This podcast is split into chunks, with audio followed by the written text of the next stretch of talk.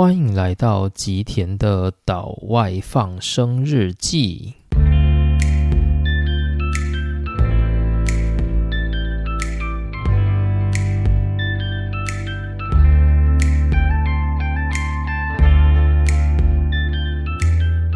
大家好，欢迎来到今天的内容。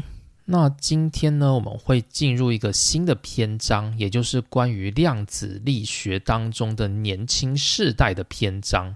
我们的篇章呢，会从今天的主角，也就是沃夫冈·包利开始说起。那就是在今天录音的当下，就心情不是特别好。那想说就做个记录，大家就当八卦听听就好。那大家如果有什么类似的经验，就也可以给我一些建议。那事件其实是这样的，就是大家应该知道，我在进入现在的工作之前，我是在就是日本的京都念博士班，我是一直到今年四月才毕业，然后才又加入现在的工作岗位这样子。然后呢，就是其实在去年吧。去年的时候呢，其实我们的研究室它是有招收新生的，然后那时候就有一个韩国的学生要来，然后韩国学生本来已经录取了，就是要在去年的四月就要入学，可那时候就爆发疫情的问题，日本就宣布锁国，所以大家都进不来，所有的留学生应该都可以感受到当时的情况。那那个韩国学生他也是没有办法进来，那当时我的指导教授就是。想说他不能进来，不如就在远端让他做一些模拟物理学的实验。那模拟的这个部分呢，就是过去我在研究室其实算是比较在行的一个部分，所以老师就请我把我现在模拟的一些东西啊、跟工具、跟资料，就是交给他，告诉他这样子。然后，所以我就写了一篇洋洋洒洒的信，我就跟他讲说：“哎，你可以怎么去做？然后你要怎么去建立你的就是模拟环境这样子？就你要怎么去安装电脑，然后。”你的电脑要有什么样的硬体设备等等，我都有做很详细的解说。然后结果我今天把这个信寄出去之后，就石沉大海。就这一年以来，就完全没有回信。其实当中呢，就是教授有来问我说：“诶，他有没有回信啊之类的？”然后我就说没有，他完全没回信，就是一种音讯全无的状态。那我自己就想说啊，反正他不回我也没差，反正我都要毕业了，我也乐得轻松这样子。然后，所以时间就慢慢的晃过去。然后我过去就是在离开研究室之前啊，就我做一些老师叫我做的一些小模拟。然后我有做出就是类似半成品这样子，但是因为那时候就我的发表论文已经够了，就我也没有想要再继续写，因为我觉得就是跟指导教授要一直做来来回回的信件往来，实在是非常痛苦的一件事情，所以我觉得论文就写到一个。可以毕业的程度，我觉得就够了。我也没有想要很有野心的想写一大堆的论文，就我觉得没那个必要。就我们研究所的规定是，毕业论文要有一篇主作跟一篇副作这样子。那我自己毕业的时候，我是有三篇主作，所以我已经确定是没有问题，就过了那个毕业门槛。所以我根本没有必要再花力气再去写一篇，所以我就完全没有写那个半成品呢。其实我有。交给老师，然后呢，老师也没有叫我继续做后续，所以我就没有再理这件事。然后接着呢，今年四月我就毕业了，所以我就离开研究室，我人也不在京都了。然后接着就一直。到今年的九月吧，九月的时候，就是我刚好获得了一个就是日本瓷器学会的奖，所以我就必须要去那个会场接受颁奖这样子。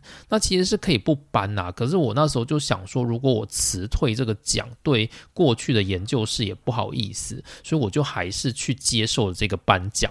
那我接受了这个颁奖的时候就。被老师给抓到了，老师就跟我说：“哎，那个韩国人啊，最近就是有一些问题，所以他一直没有办法来学校。”所以他希望就是可以把我过去那个半成品的模拟工作再交给韩国人，然后让韩国人继续往下做，然后让他可以写论文这样子。那我那时候其实也没有想说不好，我就想说，反正我那些数据放着也是放着，不如就丢给他，那他看他要怎么整理，要怎么写论文，就他跟我们指导教授自己讨论就好。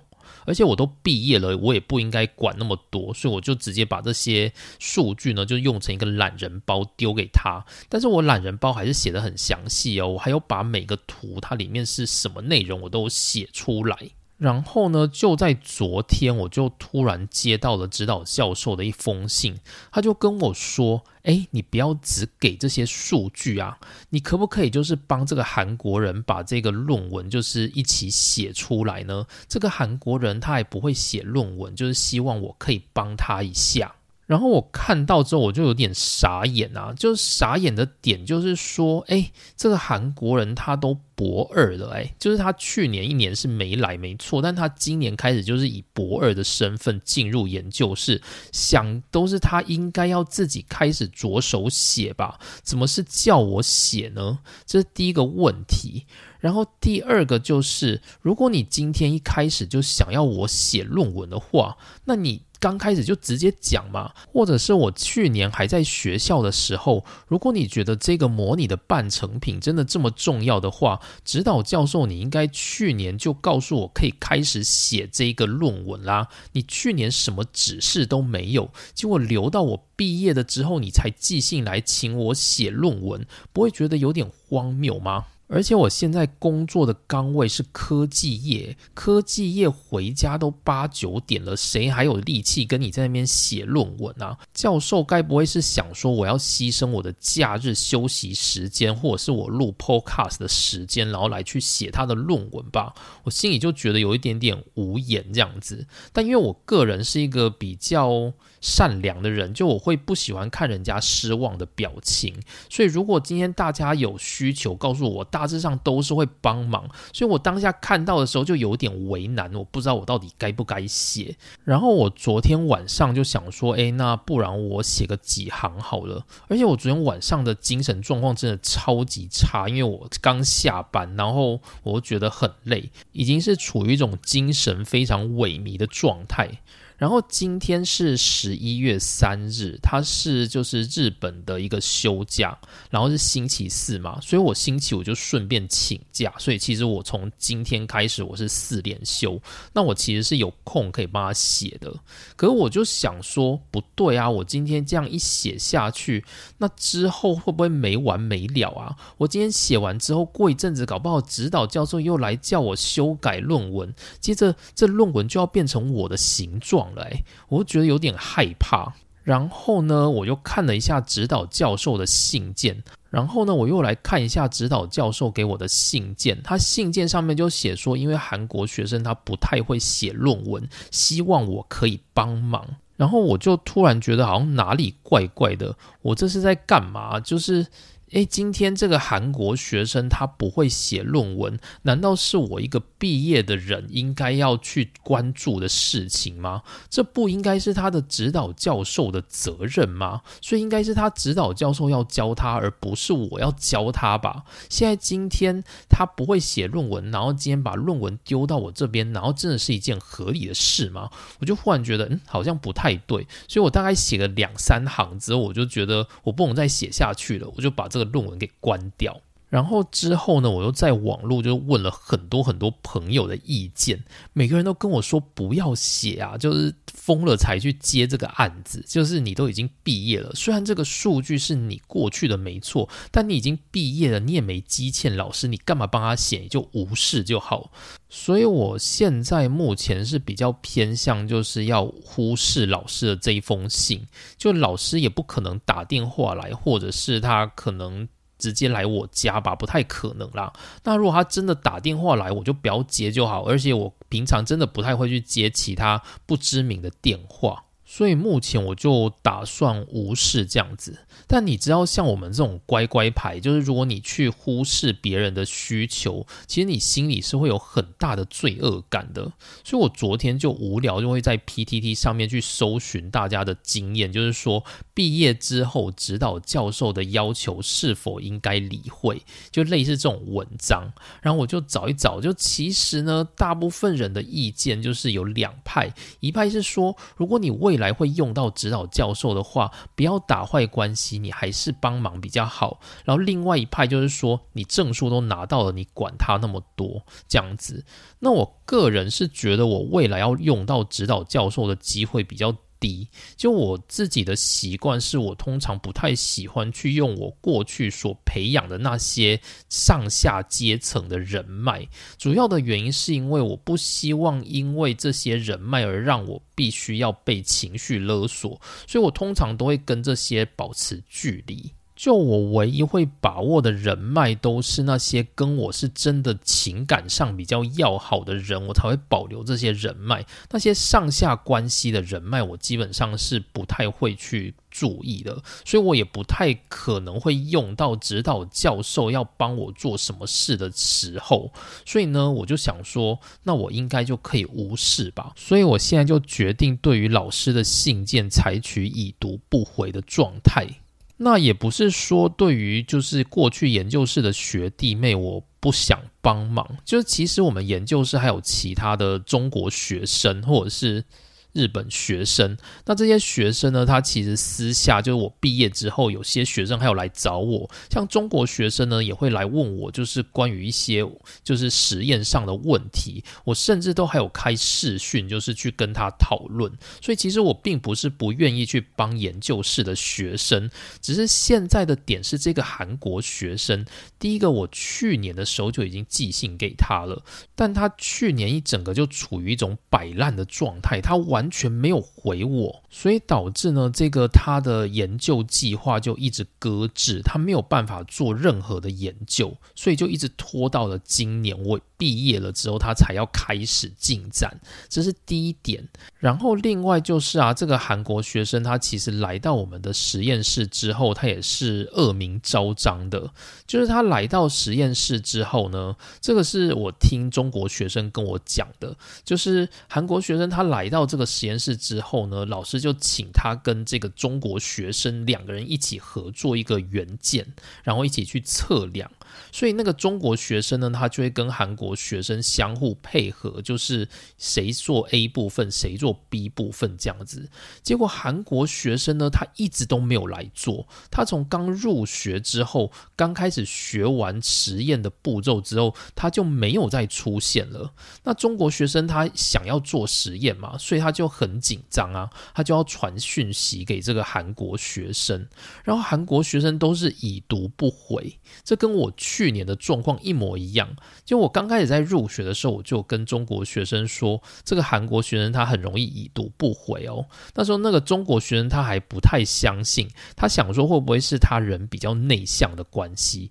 结果呢，这个中国学生传什么东西过去，韩国学生都是已读不回。例如说问他说有没有机会一起讨论研究进度啊，实验要怎么分配啊，韩国学生都不会回他，然后一直处。于一种人间蒸发的状态。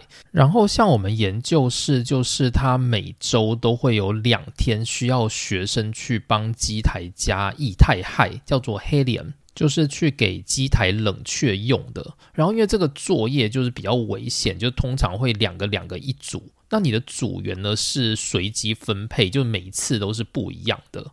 那结果这个韩国学生呢分配到他的时候，他完全没有出现，所以让他组员就非常的困扰。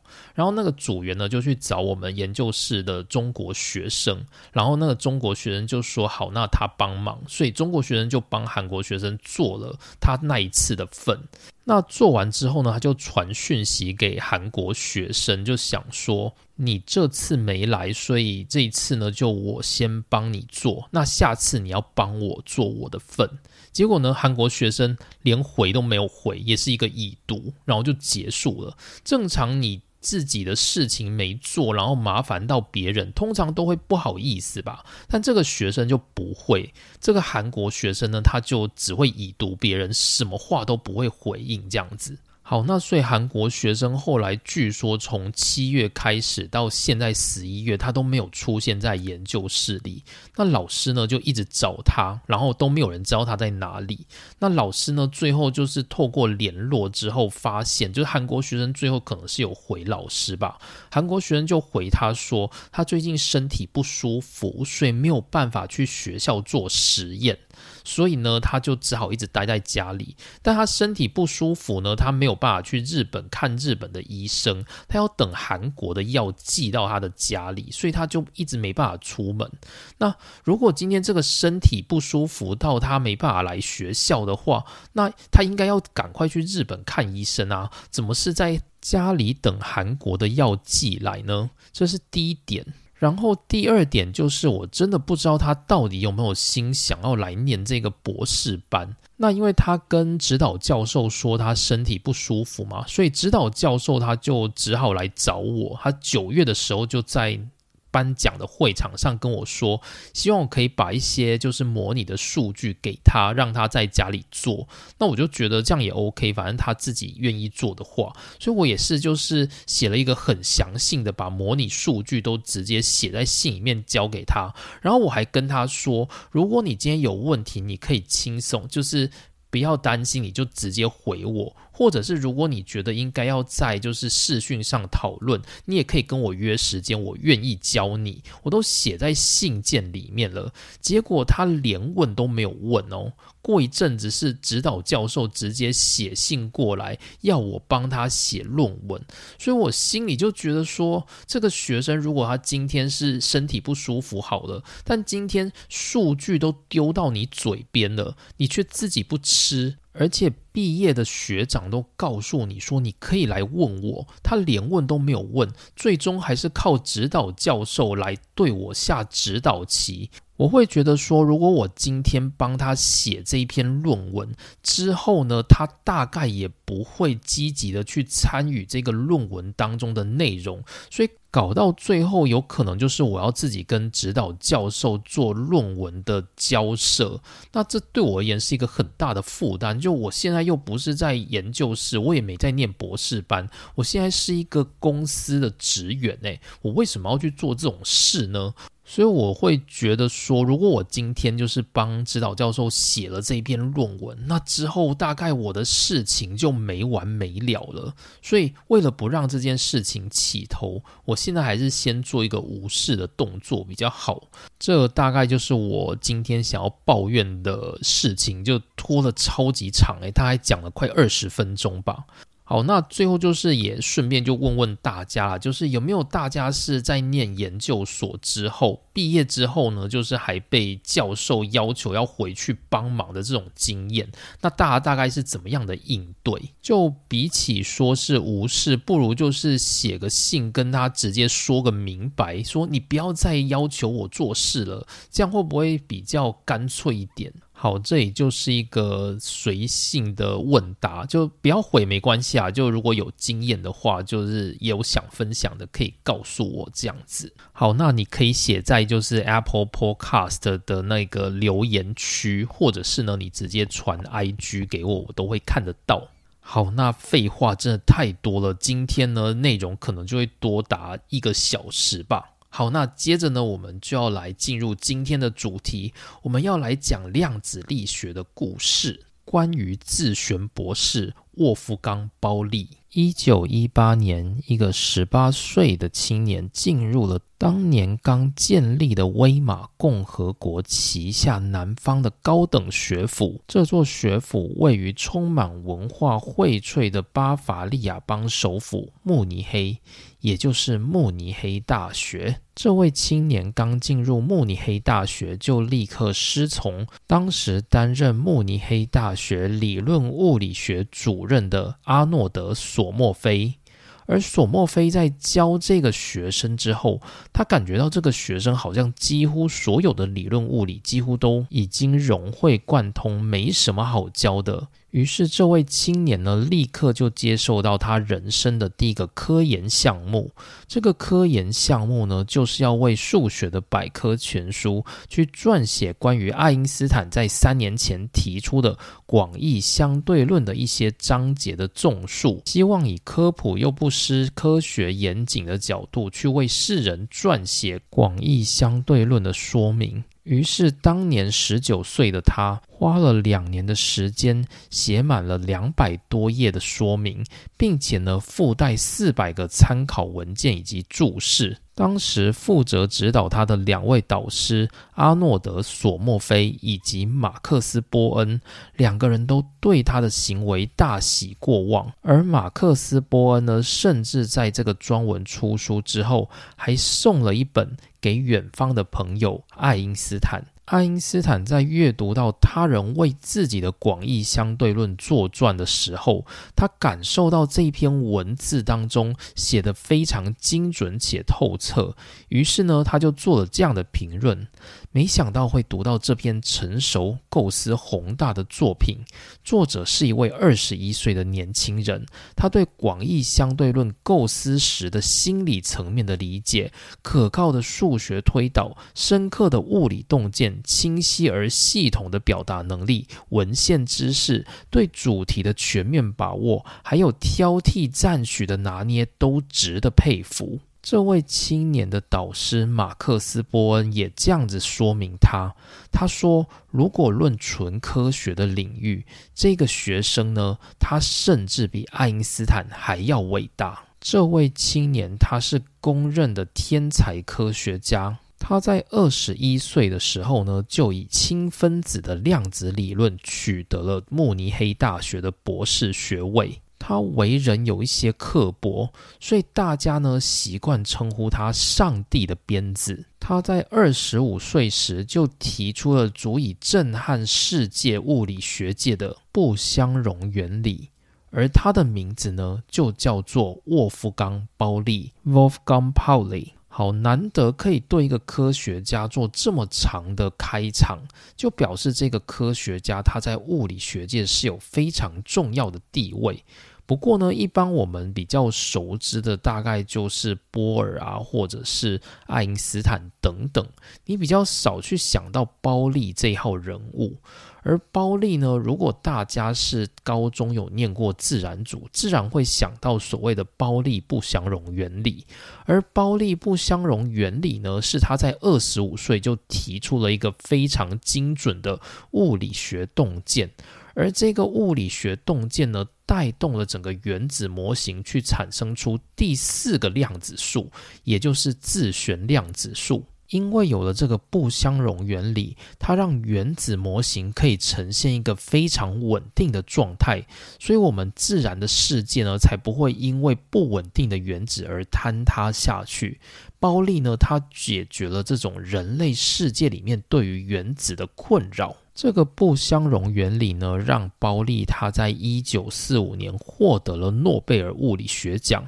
而在普林斯顿高等研究院的庆祝晚会上面，规范厂的创始人、知名数学家 Helvin Vail 曾经当场揶揄包利，他在提出这个不相容原理的时候，直接给了他恶毒的一拳。可以想见，当时包利不相容原理。带给物理学界的震撼。好，那包利他究竟是一个什么样的人物呢？然后在他身为物理学者的这些过程当中，又有和哪些世界影响力极高的物理学者产生连结呢？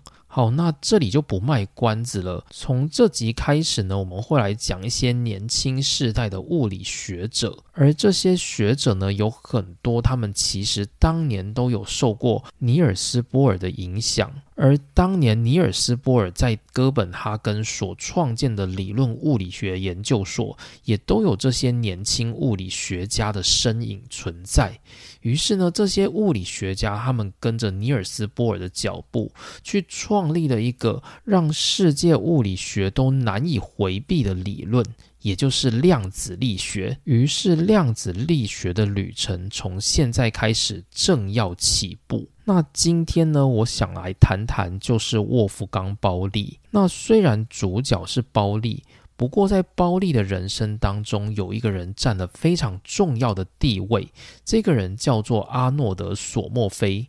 而在我们这个系列呢，就是索莫菲，他虽然一直都是以串场的角色出现，最知名的大概就是他协助尼尔斯·波尔去建立了原子模型，所以这个原子模型呢叫做波尔索莫菲模型。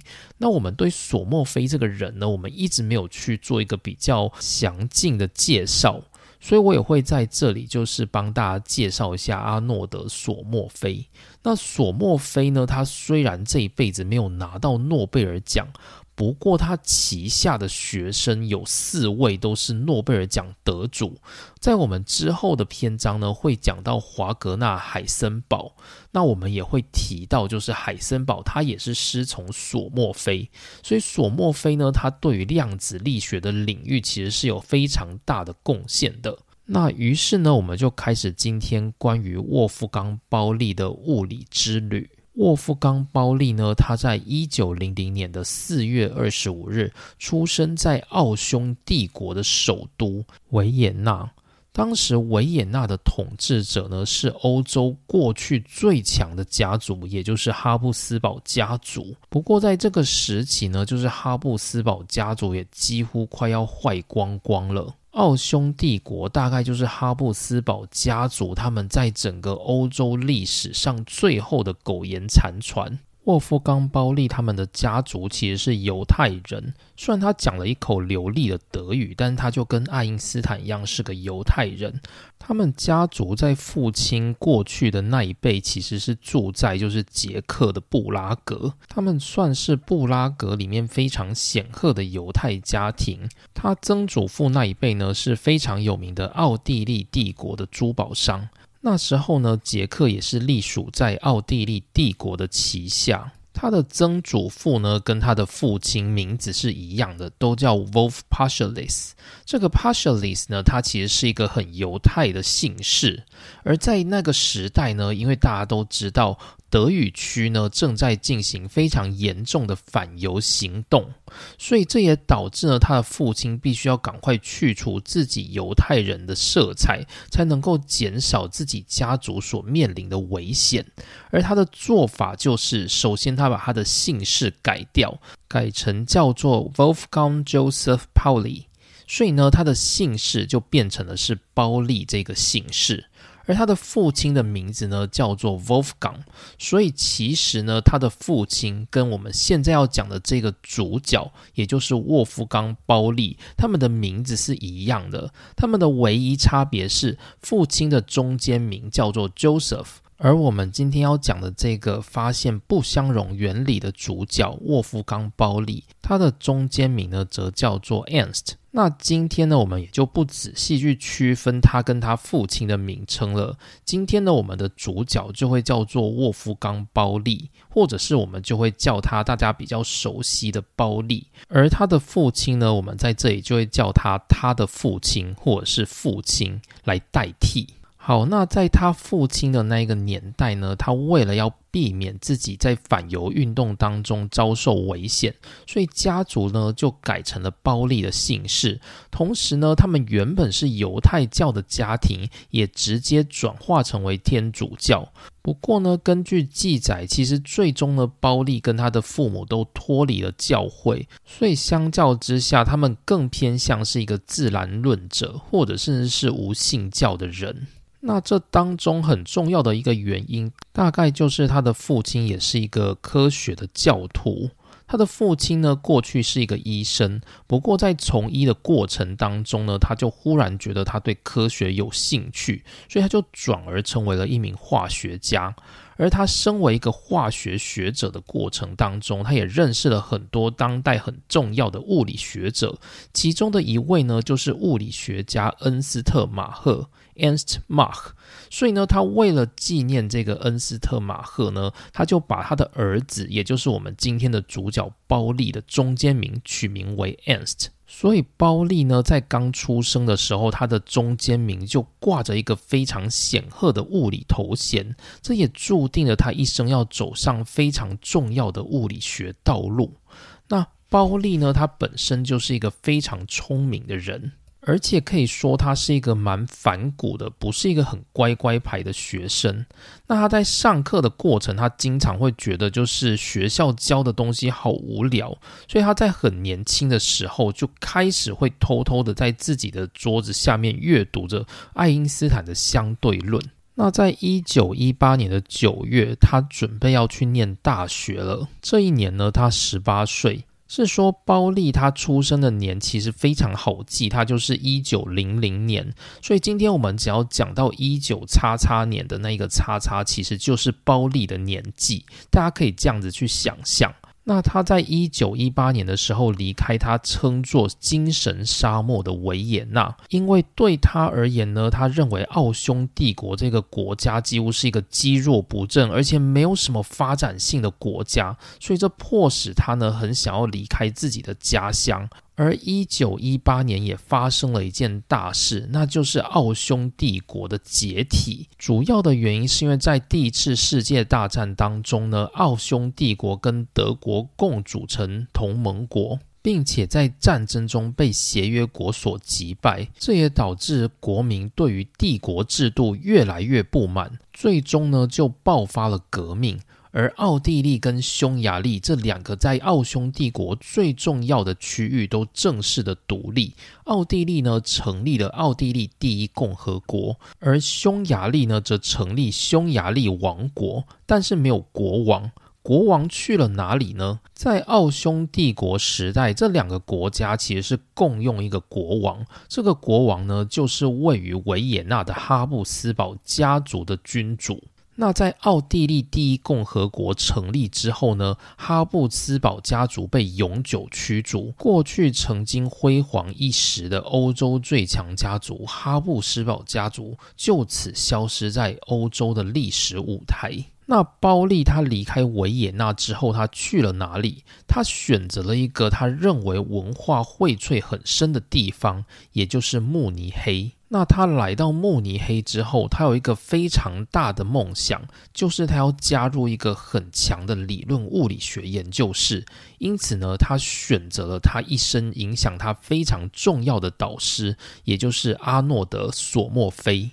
那包利他来到慕尼黑大学的时候呢，索莫菲他已经在慕尼黑大学任教十二年。索莫菲他来到慕尼黑大学是在一九零六年的事情。他抱着一丝对理论物理学的梦想，他希望将慕尼黑大学打造成理论物理学的摇篮，而这确实成功了。在之后的七年，尼尔斯波尔提出氢原子模型。而后呢，索莫菲将这个模型加以改造，成为波尔索莫菲模型，就此确立了原子模型当中的三个量子态。然后不只是包利是他的学生，之后我们会讲到的提出测不准原理的华格纳海森堡也是他的学生。慕尼黑大学，它成为一个在理论物理学当代当中人才辈出的重要堡垒。好，那我们话题先跳出来，因为既然讲到了索莫菲，那就想说把索莫菲的生平大概都先交代一下好了。首先，先讲一下索莫菲他的重要性。就索莫菲啊，虽然他一生没有拿到诺贝尔奖。不过，在物理学的各个领域里面，其实它都有非常强大的贡献，包含像是它培养人才的这个部分。那如果是在物理学当中呢，最让大家熟知的，大概就是波尔索莫菲模型。而我们都知道呢，原子模型当中有主量子数，然后角动量量子数以及磁量子数这三个主要的量子数。而在一九一三年，尼尔斯波尔他建立氢原子模型的时候，他只有考虑到主量子数的部分。而之后呢，将这个模型加以扩充，引进了角动量的量子化，这正是索莫菲的功劳。我们再把原子模型做更深入的对比。首先呢，波尔他所建立的氢原子模型，我们可以想象是一个音乐厅，而这个音乐厅呢，它依照不同的区域会有分 A 区、B 区、C 区，而这些大范围的区域呢，在波尔的模型里就被建立为主量指数。而主量指数呢，它就只有告诉大家，电子在放进这些原子的过程当中，它会被分成 A 区、B 区、C 区来分别放置。所以这是波尔他的想象。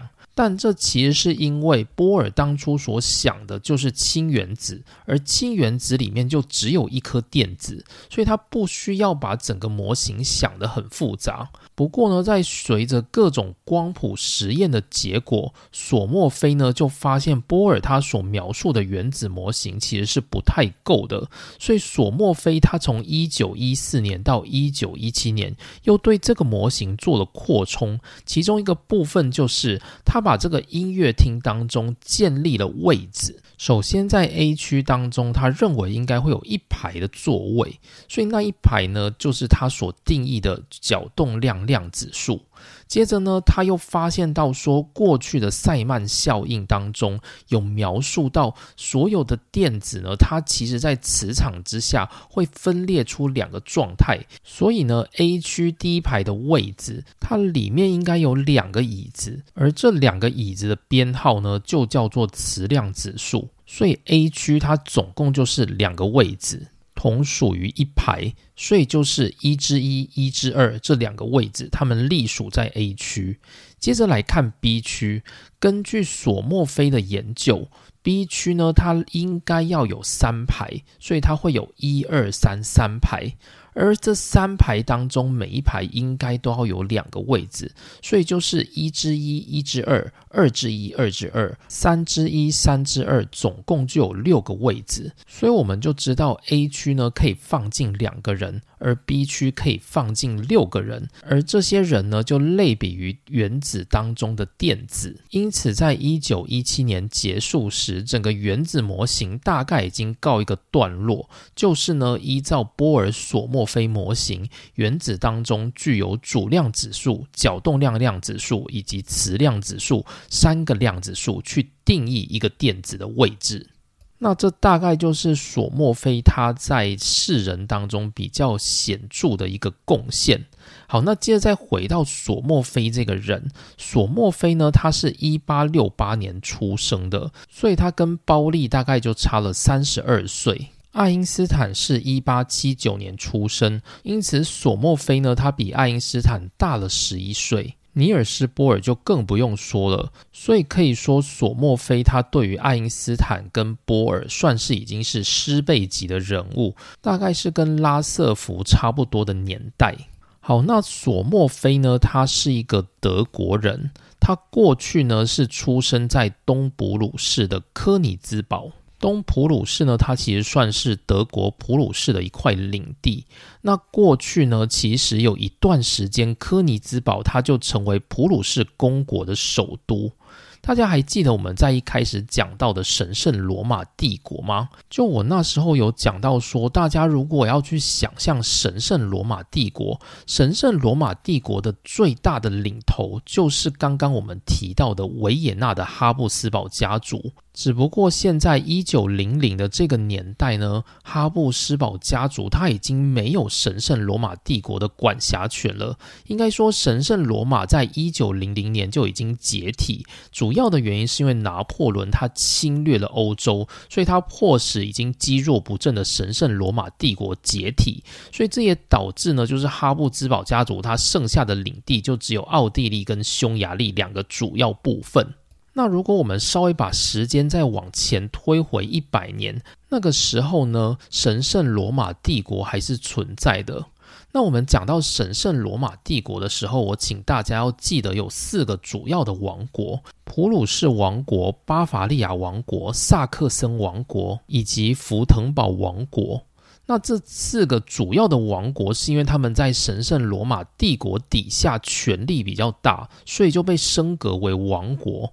而这当中呢，普鲁士大概是里面野心最大的一个，所以之后呢，普鲁士就开始对外征战。打了普法战争、普奥战争之后，在一八七一年，整个德国原本的神圣罗马帝国被普鲁士统一为一个国家，叫做德意志帝国，大概是这样的一个背景。那索莫菲他出生的那一年是一八六八年，那个时候呢，还是普鲁士。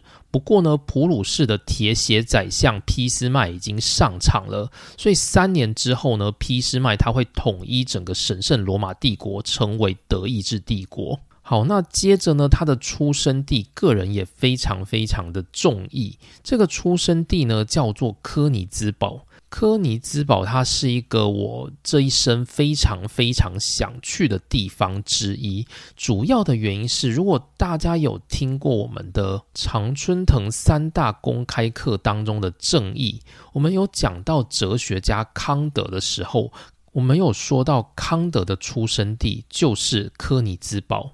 而科尼兹堡呢，过去曾经是普鲁士的领地，所以呢，在当时科尼兹堡的人都是讲着德语，而索莫菲他也不例外。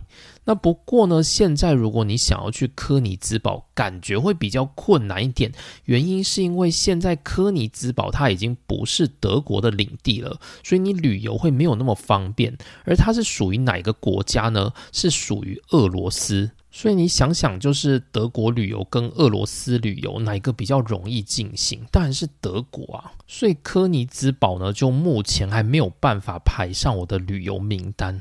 不过大概就是有生之年，大概还是会想要去俄罗斯走走。所以希望到时候呢，就能够去科尼斯堡看看索莫菲以及康德出生的地方。好，那索莫菲呢？他在科尼斯堡一直住到他二十三岁的时候。他在二十三岁，就是一八九一年的时候，他拿到了科尼斯堡大学的数学与自然博士。两年之后的一八九三年，索莫菲来到了德意志帝国底下的哥廷根，在哥廷根大学的矿产学院担任助理。那哥廷根这个城市，我们也有介绍过，它就是一个德国很重要的大学城。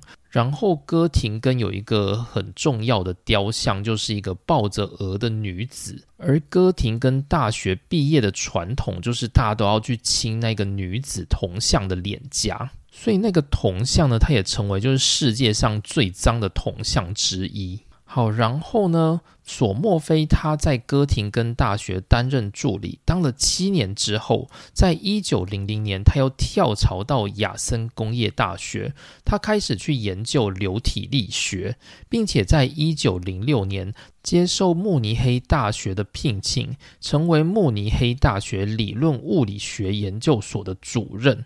而当时呢，聘请他的是慕尼黑大学的物理学院院长伦琴，也就是发现 X 光。用他老婆的手来照 X 光，并且在报纸被大量刊登的伦琴。从那之后开始呢，索莫菲他就一直待在慕尼黑大学，之后就经历了一九一三年的波尔原子模型，然后到一九一八年，包利呢他加入了索莫菲的研究室，成为当中的研究生。那索莫菲呢？他是一个非常杰出的导师，就他可以常常去掌握一些诀窍来教育他的学生。他会用一些问题来测试学生的能力，这些问题呢会恰到好处，就是不会让学生被难倒，但也不会太简单，让他能够借此来培养自己的学生成长。那包利他刚来到索莫菲旗下的时候，索莫菲就看到这个学生他非常非常的聪明，而且物理学的知识几乎都已经在过去的时光靠着自学的方式完成，所以索莫菲呢就给他了一个任务，那就是让他去接，就是当时要出版一个针对普罗大众的广义相对论的解说文。那所以就如同我们在今天节目开场所说的那样，就是才十九岁的包利，他就用非常精准而且科学严谨的方式写完了这部著作。而这部著作呢，出书之后，当然也获得各界好评，尤其是呢，获得了广义相对论发表者爱因斯坦本人的评价。那既然包利他可以说是一个天才型的学生，也就表示说他有一些天才才会有的一些不太让人喜欢的特质，主要就是呢，他说话非常的尖酸刻薄，毫不饶人。他对于自己没有办法接受的论证跟辩论，他会毫不犹豫的，就是直接跟你吐槽，然后跟你辩证到底。但因为包利他本身的直觉是很强的，所以他通常坚持的点呢，大致上都是真的可能是重要，或者是有可能有问题的点。所以呢，大家都会称包利叫做物理学的良知。那包利他对他人很苛刻，不代表他是一个严以待人、宽以律己的人。相反的，他对于自己呢也是非常非常的严格，所以他在自己的实验跟想象上，他都会用非常严格的态度去面对。不过呢，在发想的过程当中呢，他倒是很喜欢大家用想象力跟直觉去思考问题，所以给包利带过的一些物理学的后辈都觉得说。因为包利喜欢大家无拘无束的发挥，所以大家在包利底下呢，就可以有很多很神奇的发想，而这些发想呢，都让他们取得了甚至比包利更好的成就。那华格纳海森堡大概就是其中一个案例，不过因为他还没出现，所以我们就等后续再来谈。但是呢，包利他虽然尖酸刻薄，但是在索莫菲的面前呢，却会让他保持谦逊。大家都觉得很意外的就是，索莫菲经常会对他有所指导，而被人称作“上帝的鞭子”的物理天才年轻人包利，他则是总是会用谦虚的口吻对索莫菲说：“是的，教授，是的，我知道了。”这让总是等待着包利尖锐批评的物理学者们感到啧啧称奇。包利他在慕尼黑的生活是温馨的。他在他的学生时期呢，他就喜欢泡在咖啡店或者是其他的地方去欣赏慕尼黑的夜生活。然后，并且他也是一个夜行人，所以他会回到他的家工作到深夜。第二天早上呢，他几乎都不会去上课，他都是在中午左右才起床。不过，尽管如此，对于索莫菲的课程呢，包利他是几乎不会漏掉的。尤其是对于神秘的量子物理学，这深深的吸引着他。当我第一次听到波尔关于量子理论的基本假定之后，就像其他习惯于传统思维方式的物理学家一样，我惊呆了。这是包利他对于量子物理学界的评价。之后呢，包利他的博士论文也开始就是处理跟量子相关的领域。他处理的是电离的氢分子的量子理论，而他获得了博士学位是在一九二一年。没错，大家没有听错，他入学的时间是一九一八年，在三年之后呢，他就获得了博士学位。同时呢，他还写了就是广义相对论的那个出版著作，可以说包利他几乎就是一个物理神人。那我想很大的一部分原因也包含，就是过去的博士学位，它跟我们现在想象的那个博士学位，它的。获得的难易度是有差的，应该说在标准上面，过去在获得博士学位，它的标准没有现在那么严格。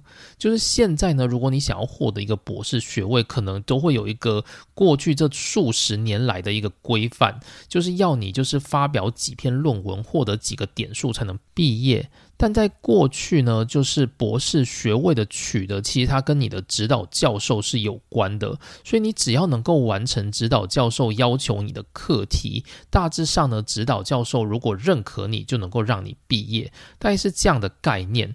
而索莫菲呢，他给包利的一个课题，就是让他把波尔索莫菲物理模型去跟就是电离的氢分子做一个结合。而在这种氢分子当中，构成分子两个氢原子当中的一个电子已经被剥离了出来，所以他必须要用量子理论去解释这个现象。诶，但大家认为这个课题最终的结果是什么呢？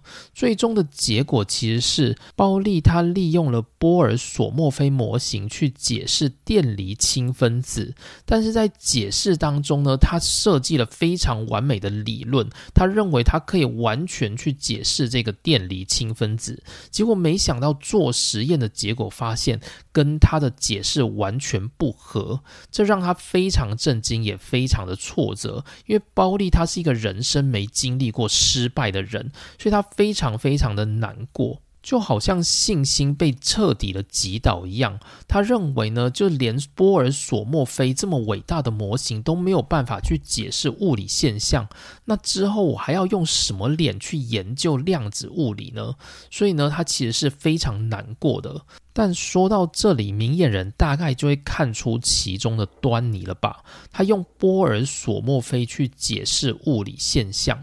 发现没有成功，这当中最重要的原因就是波尔索莫菲模型它还是一个不完整模型。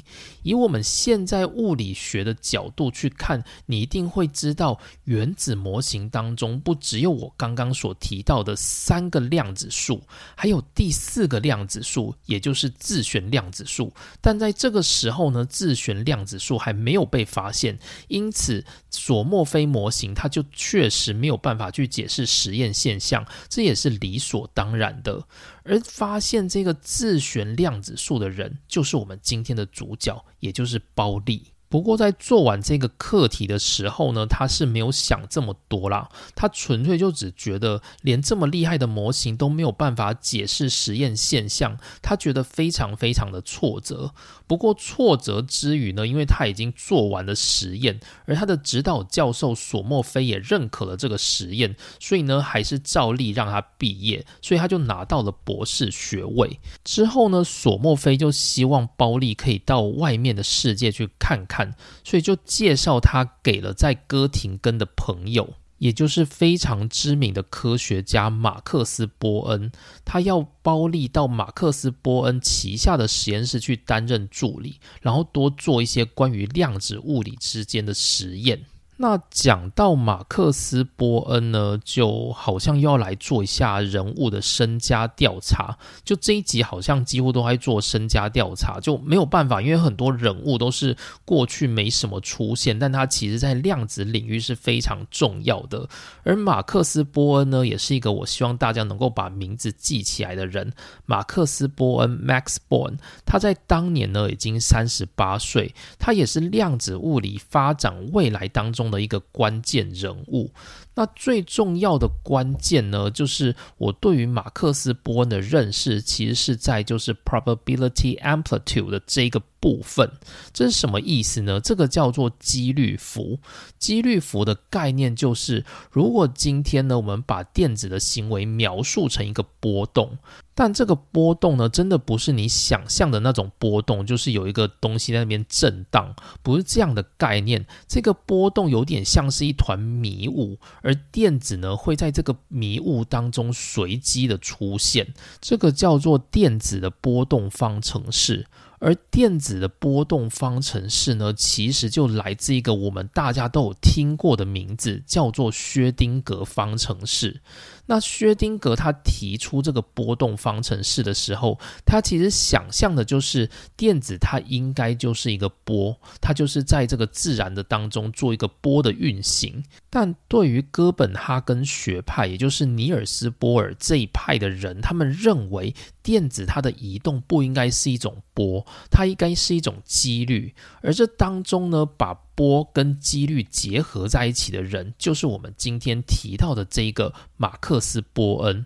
马克思波恩最重要的一个提案，就是他认为波这种东西，如果你取一个平方。这个波的方程式就会变成几率方程式，然后接着你只要把位置给带进这个方程式之后，你就可以得到电子在这个位置出现的几率。所以呢，马克思波恩就把薛丁格的波动方程式称作几率符，符是就是振幅幅度的那个幅，所以就叫做 probability amplitude。这个概念呢，就是马克思波恩所提起的。那马克思·波恩他的生平呢？因为简短的，就是我们在这里做一个介绍。马克思·波恩他比索莫菲稍微小一点，但是他也比包利大了二十七岁。他过去呢是出生在德国布雷斯劳一个地方，这个是普鲁士的西里西亚省的省会。那波恩他原本属意的就是数学，他很想就是去攻读数学的学位。不过在他录取就是布雷斯劳大学的时候，他的父亲就建议他说：“你还年轻，就是不要先把自己的学问锁得那么死。”所以他就建议他说：“你先把物理、化学跟生体学等等的东西都上完之后，再决定你想做的事。”所以最后呢，马克思·波恩上完的这些。科普的课程之后，他才投入了就是天文跟数学的领域。之后，马克思·波恩他又辗转去了就是海德堡大学跟苏黎世大学，并且他在一九零六年获得了哥廷根大学的数学博士。那之后呢？马克思·波恩他就是去当兵了一年，但是因为他有哮喘的问题，所以很快就退役了。然后之后呢，他就旅居到就是剑桥大学，在那边做了六个月的学习。这中间呢，他还有去听就是 J.J. 汤姆生，也就是我们在波尔篇章所提到了，在剑桥大学的卡文迪许实验室担任主任电子发明人的 J.J. 汤姆生。之后，他就觉得说，也许他可以试试看做一些跟实验物理相关的研究。所以他回到就是自己的家乡布雷斯劳的时候，他就成为一个研究员，然后他就专门在那边做实验。可是他做实验的过程当中，就发现他自己笨手笨脚的，所以他觉得他没有耐心去把这些实验给做完。所以这时候呢，他开始有了新的想法。他有数学背景，然后也学了一些物理。不如他就成为一名理论物理学家吧。那大家会想说他怎么这么草莓，一下就打退堂鼓？主要的原因是因为他刚来到就是布雷斯劳之后，他就加入了我们之前在最一开始马克思普朗克篇章有提过的，就是当时呢德国正在做黑体相关的投资跟研究，主要大力的赞助商呢就是德国的西门子公司。那那时候呢？主要的原因是因为黑体辐射，如果能够掌握出它的物理秘密的话，那谁就能够掌握整个世界最重要的照明工业。所以德国那时候呢，几乎是全心全力的在投资所谓的黑体辐射的研究工作。而那时呢，马克思·波恩他回到了布雷斯劳之后，就加入了当时正在做黑体研究工作的。卢莫尔跟普林舍姆旗下的研究室。那我们之前有提过嘛？就是在黑体辐射的研究过程中，有一个非常重要的公式，叫做维恩公式。不过维恩公式呢，它其实是一个就是没有办法满足去解释所有黑体辐射现象的一个公式。而当时证明维恩公式它有错误的，就是在这个布雷斯劳的卢莫尔研究室。所以呢，马克思波恩他就进到这个研究室去当学徒，在这个研究室里面做实验。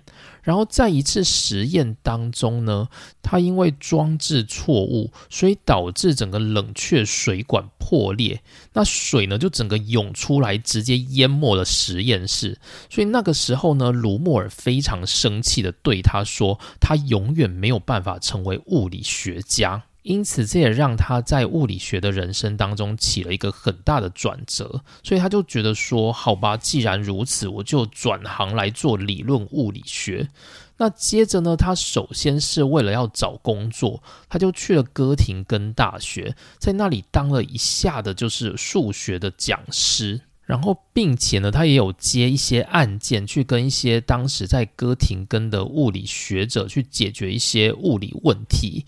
因为对那些物理学者而言呢，就是数学其实是他们不太在行的事。所以波恩呢，他就利用了一些技巧来帮这些物理学者解决问题。所以这也让他就是打响了名号。那在一九一四年的时候呢，他获得的就是柏林大学的聘请，到柏林大学的理论物理学界去工作。而这时候呢，跟他一起同时受聘。到柏林大学担任理论物理学的，还有另外一个知名的人物。这个人呢，就是过去曾经在布拉格大学任教，之后受到柏林大学理论物理学主任马克思·普朗克的强烈邀请，才来到柏林的爱因斯坦。那他跟爱因斯坦有一个很大的共同点，就是他们都很喜欢音乐，所以爱因斯坦呢，经常会在自己家中就是办一些比较小的音乐会，可能就是聘请一些小提琴家之类的来家里演奏，那就会邀请就是马克思波恩一起参加，所以波恩呢，他就因此跟爱因斯坦成为非常要好的朋友，而且他们两个的年龄呢，也非常的相近。那在一次世界大战结束之后呢，就是波恩他受到了法兰克福大学的邀请，所以就到那里去担任两年的教职。之后呢，他又受到了哥廷根大学的邀请，就是希望他可以来到哥廷根大学，来帮哥廷根大学创造一个属于他们自己的理论物理研究所。所以马克思波恩他就来到了哥廷根大学，在这个没有理论物理研究所的学校里面，开始自己以一个助手、一个秘书的工作，来开始为这个研究所加入新的活力。所以你可以感受到，就是在那个时代，就是欧洲物理学界的氛围，就是理论物理学呢，在十九世纪以前，它其实是一个大家不太重视的学问，一直到就是十九世纪末期的时候，理论物理学渐渐有了很大的起色，而这也导致呢，各个大学开始争相想要设立理论物理学研究所，来去。提升自己学校的学术威望，所以我们最早听到的就是柏林大学是由马克思·普朗克他创立了理论物理学研究所，他算是德国的第一个理论物理学研究所。那之后呢，像是我们刚刚提到的，在慕尼黑大学则是由索莫菲建立了理论物理学的研究所，然后在哥廷根大学这一区呢，则是由马克思·波恩来进行。那马克思·波恩呢？当初很早就听到了包利这个天才的名字，所以他在包利才刚进入慕尼黑大学的时候，他就一直在拉拢说：“哎，你要不要来哥廷根？你要不要来跟我一起做研究啊？”不过呢，包利那时候呢，因为他是师从索莫菲，他觉得有很多东西可以学习，而且他已经决定要在慕尼黑大学拿博士学位了，所以他就婉拒了波恩的邀请。不过，在一九二一年的时候呢，包利他拿到了博士学位，所以他就转而答应了波恩，来到了就是哥廷根大学，成为当时的助手。不过，当助手的这段时间也不是太多，在隔年的一九二二年，包利他就离开，而且转而投向了比较北方的汉堡大学。那包利的离开，其实让波恩感觉到很难过。那包利会离开的其中一个原因，除了是因为就是哥廷根这个小镇实在是太偏僻了，对包利而言，他喜欢像慕尼黑这种比较大的城市，所以他没有办法接受在哥廷根的生活，这是其一。然后还有另外一个更重要的点在于，他跟波恩的想法其实是不太合拍的。主要的原因是因为。包利他很重视就是逻辑跟证据，然后并且呢，他喜欢就是靠着一些天马行空的发想，然后去产生出新的 idea。可是相较之下呢，波恩他是一个对于物理没有那么多知识的人，所以更多时候呢，他比较看重的是数学，他喜欢用数学去主导物理问题。这跟包利他的想法其实是南辕北辙。接着，时间来到一九二二年的六月，丹麦知名的物理学者、创立哥本哈根大学理论物理学研究所的尼尔斯·波尔，他受邀来到了哥廷根大学，在这里举行了大概十一天左右的系列演讲，从他所发表的原子模型。到他所建立的关于原子模型与原子序和化学性质的新秩序，他都做了很清楚的描述。这个时期呢，在哥廷根大学被称作波尔节，也因此呢，有很多在世界各地的物理学家因为波尔，所以慕名而来，来到哥廷根的这个小镇。而前一年曾经在哥廷根大学工作过的包利也不例外。于是呢，包利也来到了波尔节，参加了波尔的一系列讲座。于是，在这个会场上，包利他认识了尼尔斯·波尔。而尼尔斯·波尔呢，一看到这个天才年轻人，他就巴不得想把这个年轻人抓到自己的研究所来进行研究。所以呢，他就对包利提出的邀请，问他愿不愿意来哥本哈根大学理论物理研究所来担任助手。而包利答应了。他这一答应呢，就表示量子力学当中的哥本哈根学派正式成型。哥本哈根学派将成为一个可以影响世界的学派，它会对未来的量子力学做出非常巨大的贡献。而这个学派的形成，就从包利加入哥本哈根大学开始。好，那今天的内容就到这边。今天的内容呢，就是稍微比较多一些故事性，然后跟一些人物的介绍方面。就今天有三个很重要的人物，我们都做了一下介绍。首先是今天的主角包利，然后呢是就是他的恩师，也就是索莫菲，还有一个是在哥本哈根学派也占有重要地位，哥廷根大学的。马克思·波恩。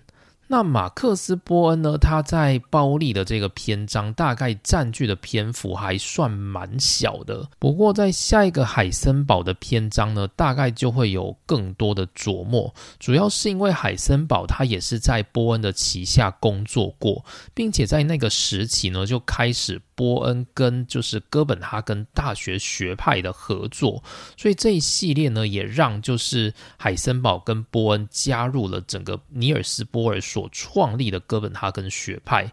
那这会是后续整个量子力学的发展状况。